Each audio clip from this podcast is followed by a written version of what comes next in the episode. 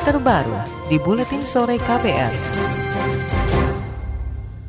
Saudara Presiden Joko Widodo hari ini meluncurkan program bauran minyak kelapa sawit pada bahan bakar diesel sebanyak 30 persen atau B30. Bahan bakar jenis ini diyakini mampu menekan konsumsi bahan bakar fosil nasional. Bahkan Jokowi mengklaim program B30 akan menghemat devisa hingga 4,8 miliar dolar Amerika atau sekitar 63 triliun rupiah. Selain itu, program B30 akan berdampak positif bagi neraca perdagangan dan transaksi berjalan yang sampai saat ini masih defisit. Kita berusaha untuk mencari sumber-sumber energi baru terbarukan, energi terbarukan. Dan kita harus melepaskan diri dari ketergantungan pada energi fosil yang tak sadar suatu saat pasti akan habis. Pengembangan energi baru terbarukan juga membuktikan komitmen kita untuk menjaga planet bumi, menjaga energi bersih dengan menurunkan emisi gas karbon dan untuk meningkatkan kualitas lingkungan. Ini adalah energi bersih. Presiden Jokowi menambahkan Indonesia selama ini terlalu tergantung pada impor BBM termasuk solar. Padahal Indonesia merupakan negara penghasil sawit terbesar di dunia. Itu sebab pemerintah gencar mengubah BBM fosil menjadi bahan bakar nabati. Tujuannya untuk menekan impor minyak sekaligus meningkatkan penyerapan sawit nasional. Setelah B30, Jokowi menargetkan program B40 dilaksanakan mulai tahun depan. Selanjutnya program B50 pada 2021 mendatang. Sementara itu, Saudara, Menteri Energi Sumber Daya Mineral ESDM Arifin Tasrif menyatakan BBM biodiesel B30 mulai disalurkan ke sejumlah daerah. Ia menargetkan penyaluran baru bisa merata ke seluruh wilayah pada 1 Januari 2020. Mulai berjalan di beberapa. Nah, sekarang ini udah udah efektif. Ya mulai tahun depan. Januari 1. Nah, kan namanya launching. Kita baru mau sekarang mau uh, melakukan pengkajian pemantapan dulu ya. Nanti rapat dulu. Ya mau akan melakukan pilot plan ya. Ya untuk untuk apa, merespon kebutuhan energi ke depan. Nanti B100-nya kan ada di situ apa nanti untuk bahan pencampurnya dari situ.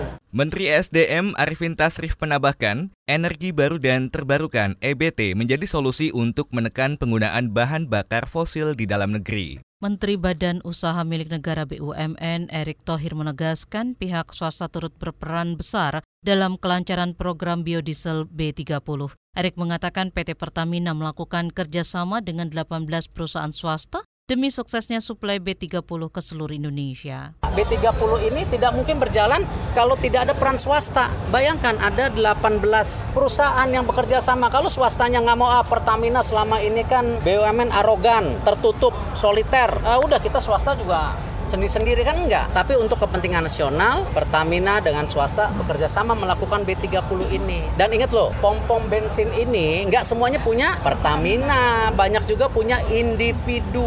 Individu-individu yang jualan seperti ini. Menteri BUMN Erick Thohir juga mengatakan salah satu peran swasta itu misalnya ikut menjual biodiesel B30 di stasiun pengisian bahan bakar umum SPBU milik individu atau perseorangan non-Pertamina. Sementara itu, saudara, pengusaha angkutan darat meminta pemerintah menjamin lancarnya pasokan B30. Ketua Organisasi Angkutan Darat Organda Jakarta, Syafruhan Sinungan menekankan jangan sampai terjadi kelangkaan stok di pasaran maupun di lapangan. Menurutnya, pemerintah perlu memastikan tersedianya jaringan distribusi B30 ke seluruh pelosok tanah air. Suplainya itu yang penting ya, bahwa jangan sampai terhambat seperti beberapa waktu yang lalu ya sehingga ada kelangkaan solar.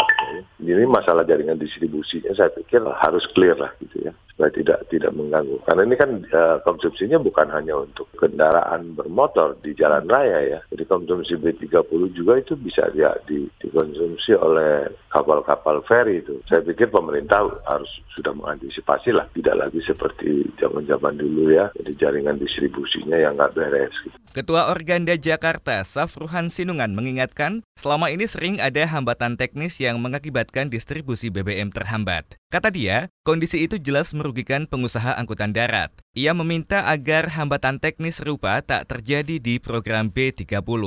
Saudara pengamat energi dari Universitas Gajah Mada Yogyakarta Fahmi Radi menilai pemerintah belum cukup siap untuk menjamin pasokan B30 ke seluruh Indonesia. Dia juga sanksi dengan penetapan 18 badan usaha penyedia bahan bakar nabati untuk menjalankan program B30. Menurutnya jumlah tersebut belum mencukupi untuk memenuhi kebutuhan domestik. Ini yang menjadi tantangan bagi pemerintah, terutama Pertamina dan pihak lain itu ya, dalam menjamin keberlangsungan pasokan tadi itu ya. Jadi availability-nya itu harus dijamin. Sebab kalau misalnya di sisi konsumen, industri tadi kemudian dipaksa dan menggunakan tidak ada barangnya, ini kan juga jadi blunder. Maka dalam waktu yang bersamaan itu Pertamina atau penyedia B30 lainnya ini harus bisa menjamin availability-nya, tersediaannya itu untuk memasok sesuai dengan peningkatan kebutuhan dari B30 tadi. Itu tadi saudara pengamat energi dari Universitas Gajah Mada Yogyakarta, Fahmi Radi.